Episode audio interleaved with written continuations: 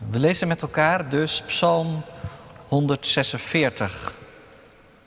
Een psalm, zoals ik zei, die niet verbeeld is in de expositie, maar die wel heel mooi past bij een ochtend als vanochtend. Halleluja! Loof de Heer mijn ziel. De Heer wil ik loven zolang ik leef. Mijn God bezingen zolang ik besta.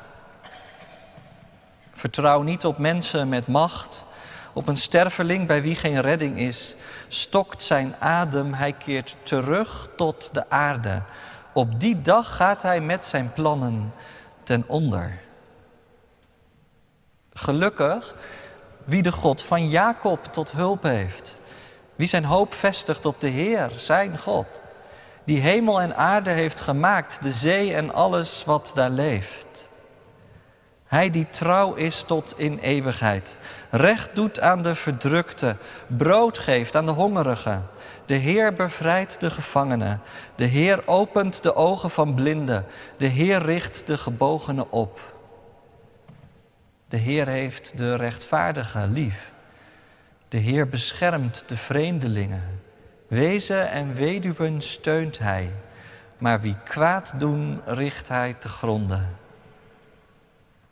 De Heer is koning, tot in eeuwigheid. Je God Sion van geslacht op geslacht. Halleluja. Dit is het woord van God. Gelukkig ben je als je het hoort en eruit leeft.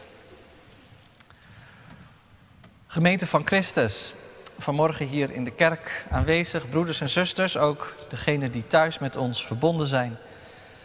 En misschien in het bijzonder ook vanochtend de ambtsdragers die bevestigd worden en afscheid nemen.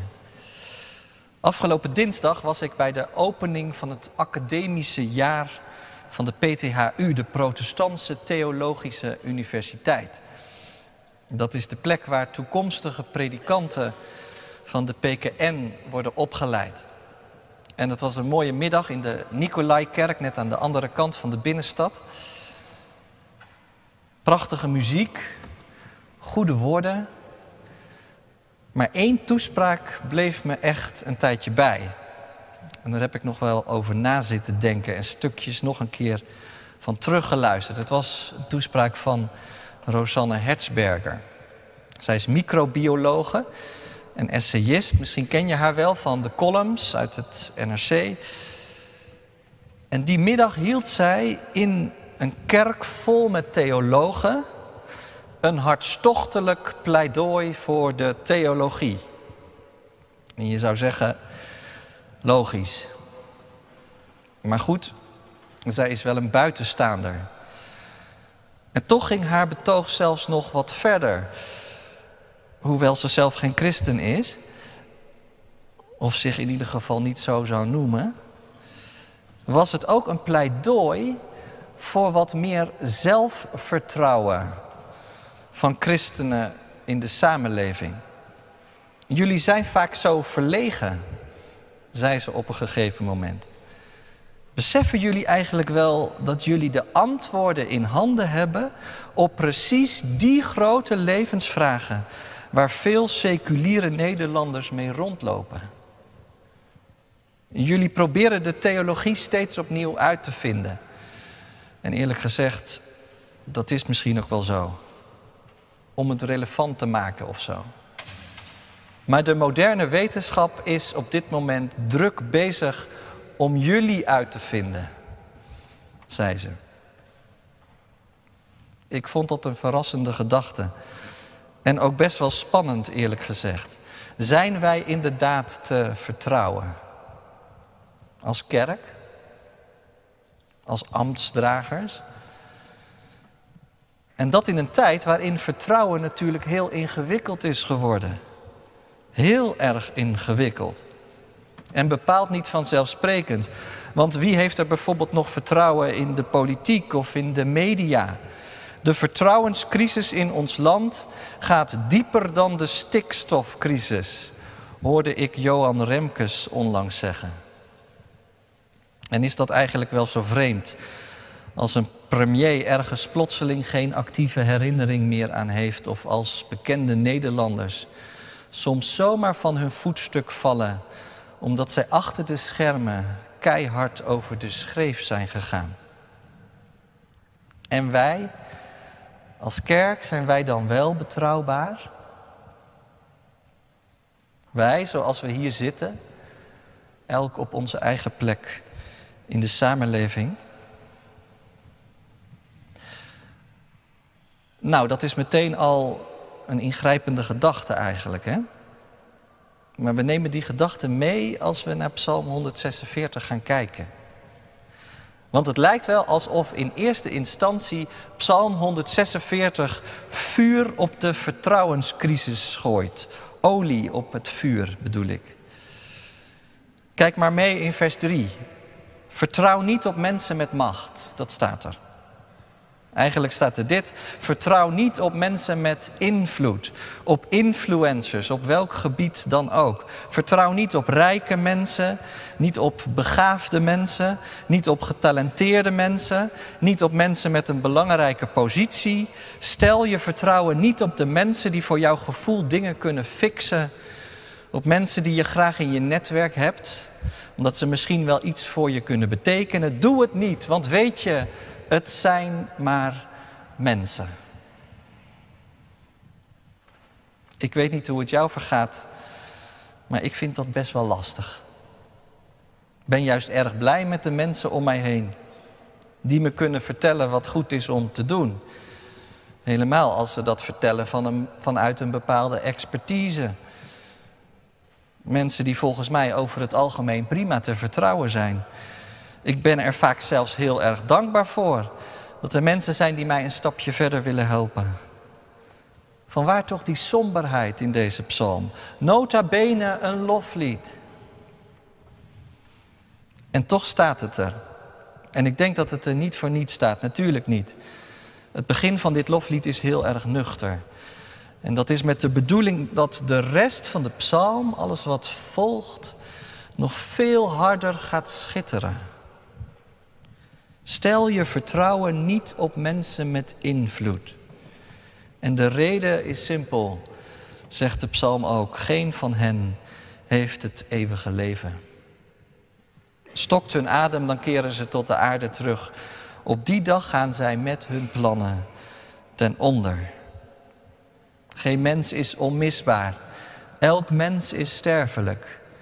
En die sterfelijkheid, je zou ook kunnen zeggen, die gebrokenheid die daar helemaal bij hoort, die doortrekt het hele leven. Misschien kun je wel zeggen dat alles wat wij mensen doen, uiteindelijk ook iets van die sterfelijkheid in zich draagt. Met andere woorden, met mensen alleen kom je er niet. Maak geen afgod van elkaar. Dat is misschien best een confronterende les. Maar dat brengt tegelijkertijd ook iets van ontspanning, dacht ik. Voor je hele leven en ook voor het werk in de kerk trouwens.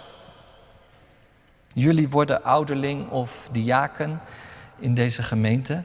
En dat doe je uit een verlangen om te mogen dienen, maar ook uit een verlangen dat de kerk van Christus groeit en bloeit maar hoe zou dat dan moeten gebeuren? Voor je het weet ga je denken, als we al die begaafde muzikanten maar niet verliezen. Of al die fijne mensen die een stukje van hun tijd, hun denkwerk of hun geld geven. Of die begaafde ambtsdragers. Of vrijwilligers die zoveel doen achter de schermen. Al die mensen. Als we maar mensen houden.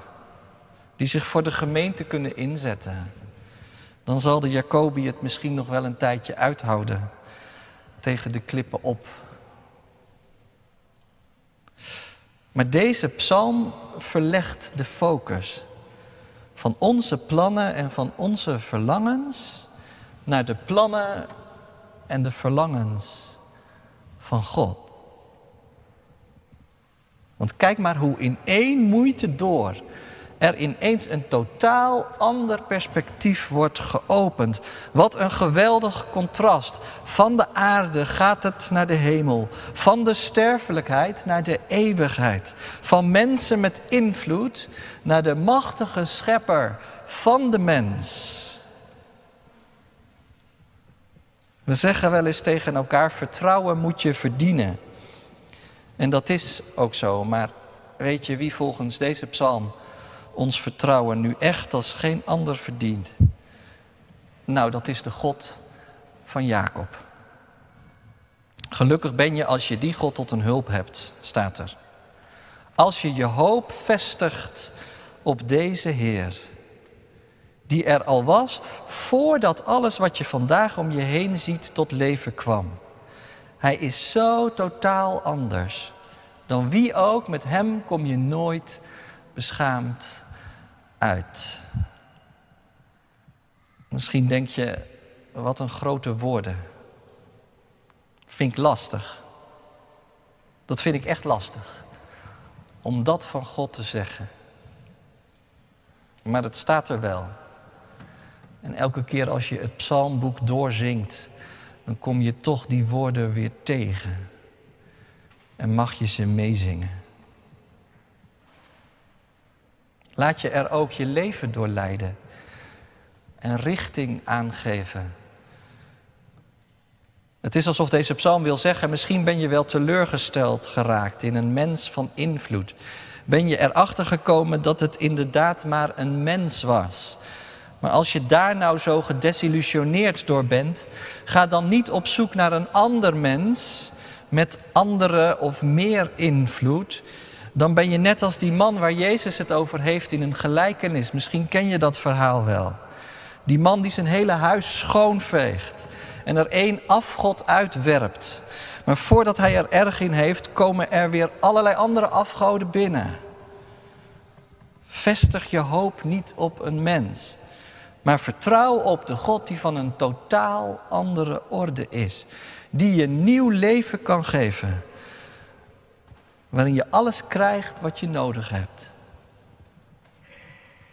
Want moet je kijken wat er dan in die psalm allemaal genoemd wordt. Psalm 146 is op een bepaalde manier een ode aan de Heer. Een ode die werkelijk ontroert als je hem bij je binnen laat komen. Hij is de God die trouw is tot in eeuwigheid. Die recht doet aan de verdrukte. Die brood geeft aan de hongerigen. Die gevangenen bevrijdt. Die de ogen van blinden opent. Die gebogenen opricht. Het houdt niet op. Hij is de Heer die de rechtvaardigen lief heeft. De vreemdelingen beschermt. De wezen en de weduwe steunt. En ja, dit hoort er ook bij. Hij is de Heer die te gronden richt wie kwaad in de zin hebben. Als een beschermende Heer is hij aanwezig. En weer die vraag, grote woorden. Maar blijkbaar is dat toch de ervaring die de psalmdichter met deze God heeft. Ik dacht, dit kunnen toch geen loze woorden zijn. Dit kan toch geen fantasie of wensdenken wezen? Als dat zo zou zijn, dan is de Bijbel inderdaad een sprookjesboek. Nee, dit moet wel beleefd geloof zijn. Dat je het in ieder geval weet van horen zeggen, die God van Jacob, die is pas werkelijk te vertrouwen. Dat is een God die voortdurend bevrijdt. Hij schenkt genade velerlei zullen we straks zingen in gezang 212. En misschien zeg je dat kan ik niet zomaar meezingen. Ik hoop het van wel. Dat je er wel iets van herkent. Dat God inderdaad een God is die bevrijdt. Maar dan meteen ook iets anders erachteraan. Want dan mag het ook wel duidelijk zijn dat dat bevrijdende werk geschiet voor een deel door mensen heen. Niet per se mensen met invloed of met macht, maar mensen die die andere orde kennen. Mensen die gevuld zijn met Gods geest. Die door hun handel en hun wandel laten zien dat wat ze lofprijzen geen lippendienst is, maar dat ze het serieus nemen en ernaar leven. Die zelf iets hebben ervaren van de trouw van God en van zijn bevrijdende handelen. En daarom het verlangen hebben om ook zelf betrouwbaar te zijn. Laat ik het vandaag even heel concreet maken. Met het oog op jullie bevestiging als ambtsdager. Want je kunt die dingen die in de psalm genoemd worden, natuurlijk op allerlei manieren toepassen. Helemaal afhankelijk van de context en de tijd waarin je leeft. Maar als het in die psalm gaat over gevangenen die bevrijd worden, dan moet ik zomaar denken aan mensen die gevangen zitten in hun eigen huis of in hun eigen beklemmende omgeving, ergens in de stad. Wat een bevrijding als ze zich dan hier in de kerk welkom mogen voelen. Bij de inloop op maandagochtend, bij de maaltijd op maandagavond, bij de soos op dinsdagmiddag of gewoon door de weeks tijdens het kerken kijken of tijdens een middaggebed. Zomaar binnenlopen. En er is iemand die met je praat. En wat mooi als je daar als ouderling, kerkrentmeester, gebouw een stukje van je tijd en energie in kunt stoppen. Of als het in Psalm 146 gaat over blinden die gaan zien, dan moet ik denken aan alle jeugdwerk in onze gemeente en in de stad. Wat mooi is het als je als jeugdouderling mag proberen om iets bij te dragen aan het zicht van jongeren en kinderen op wie Jezus is en wie God is. Als je in jouw geval, Dorinke, letterlijk en figuurlijk, ook letterlijk iets mag uittekenen af en toe van wie God is. Voor ons, vandaag. En als ik denk aan die gebogenen die God opricht, of aan dat brood voor de hongerigen, of aan die bescherming van de vreemdeling, ja, dan kan ik natuurlijk nooit om het werk van de diaconie heen. Wat mooi als een stukje van jezelf mag geven aan die zaak voor de ander. Als je iets mag laten zien van wie God is in Christus. Aan wie hongert, geeft hij spijzen, aan verdrukte recht gericht. En zo denk ik als we die psalm met die ogen lezen, dat we allemaal op onze eigen manier wel een toepassing kunnen maken. God werkt in jou. Werkt hij ook door jou heen.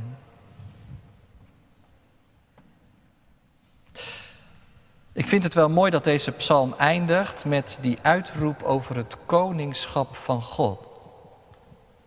De Heer is koning tot in eeuwigheid. Jouw God, Sion, jullie God, zoals je hier zit, is Hij. Van geslacht op geslacht. Misschien weet je wel dat in de oude berijming van deze psalm die mensen met macht, waar het net over ging, prinsen worden genoemd. Vest op prinsen geen betrouwen, zingen we dan. Maar het zijn eigenlijk prinsen die nooit koning zullen worden. Zoveel is duidelijk. Maar dit is van een andere orde.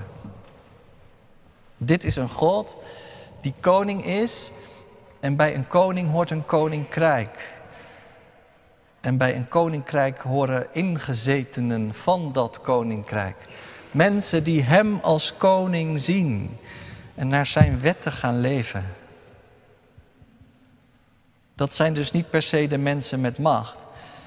En volgens deze psalm zijn dat al helemaal niet degenen die kwaad doen. Want zij komen uiteindelijk om. Nee, het zijn anderen. Laten we even helemaal teruggaan naar het begin van het psalmboek, Psalm 1. Gelukkig is de mens die niet meegaat met wie kwaad doen. Die de weg van zondaars niet betreedt. Maar die vreugde vindt in de wet van de Heer. Hij zal zijn als een boom geplant aan stromend water. Op tijd draagt hij vrucht. Zijn bladeren verdorren niet. Alles wat hij doet komt tot bloei. Zie je die hele lange lijn door het psalmboek heen? Mooi eigenlijk. Die eerste psalm en, en bijna de laatste psalm, die grijpen als het ware in elkaar. Aan de vruchten herken je de boom. Aan de vruchten kun je zien dat iemand geworteld is in de bron van het leven. Aan de vruchten kun je zien dat iemand het waard is om te vertrouwen. En als we dan weer even teruggaan naar die laatste psalm. Nou, dat is de eerste van de laatste vijf lofprijzingen. Psalm 146 tot en met 150. Die beginnen allemaal met halleluja en ze eindigen allemaal met halleluja. Je kunt zeggen, daar loopt het dus op uit. We hebben een heel aantal psalmen gelezen in de kerk de afgelopen tijd. En de toon ging voortdurend op en neer. Van vertroosten naar verstoren en van verstoren naar vertroosten. Maar als je tegen het einde van het psalmboek komt, dan komt er steeds meer iets anders in beeld. Namelijk de pure lofprijs. Iemand schreef, het doet me denken aan het hellende dek van een vliegdekschip. Je wordt als het ware gelanceerd in de richting van de lofprijzing. Maar wat is dat eigenlijk, lofprijs? Nou, dat is aan de ene kant dat je inderdaad met hart en ziel God groot maakt. Doe het maar gewoon. Zing maar van een God die te vertrouwen is, ook al vind je het verrekte lastig om je daaraan over te geven. Maar werkelijke lofprijs is ook nog iets anders. Het gaat er niet alleen om dat je tegen God zegt hoe goed Hij is, maar dat je dat ook zegt tegen de mensen om je heen. Dat je aan hen vertelt hoe goed God is. In woorden, maar natuurlijk ook in daden. Weet je wie dat nu als geen ander heeft laten zien? Jezus van Nazareth. Ik denk dat hij de psalmen regelmatig heeft gehoord. Dat blijkt ook wel als je de Bijbel leest en gezongen. Maar moet je voorstellen dat hij deze psalm hoorde in de synagoge, ergens in Galilea, toen hij nog aan het begin stond van zijn werk op aarde. En hij heeft gezegd: Dit ga ik doen. Uw wil. En hij heeft het gedaan. Hij gaf blinden hun gezicht. Mensen die door demonen bezeten waren, werden door hem bevrijd.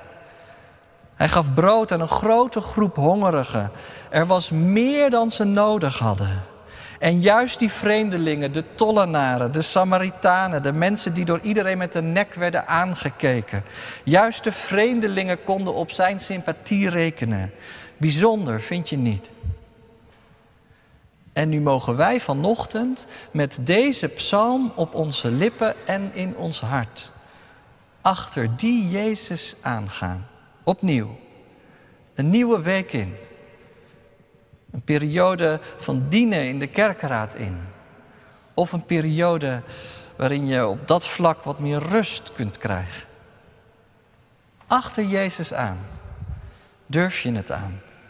Om God te vertrouwen en iets van zijn trouw door te geven aan de mensen om je heen. Weet in ieder geval dit. Deze God maakt ons in Hem betrouwbaar. De muziek komt voorbij. Wij mogen ons voegen in het koor.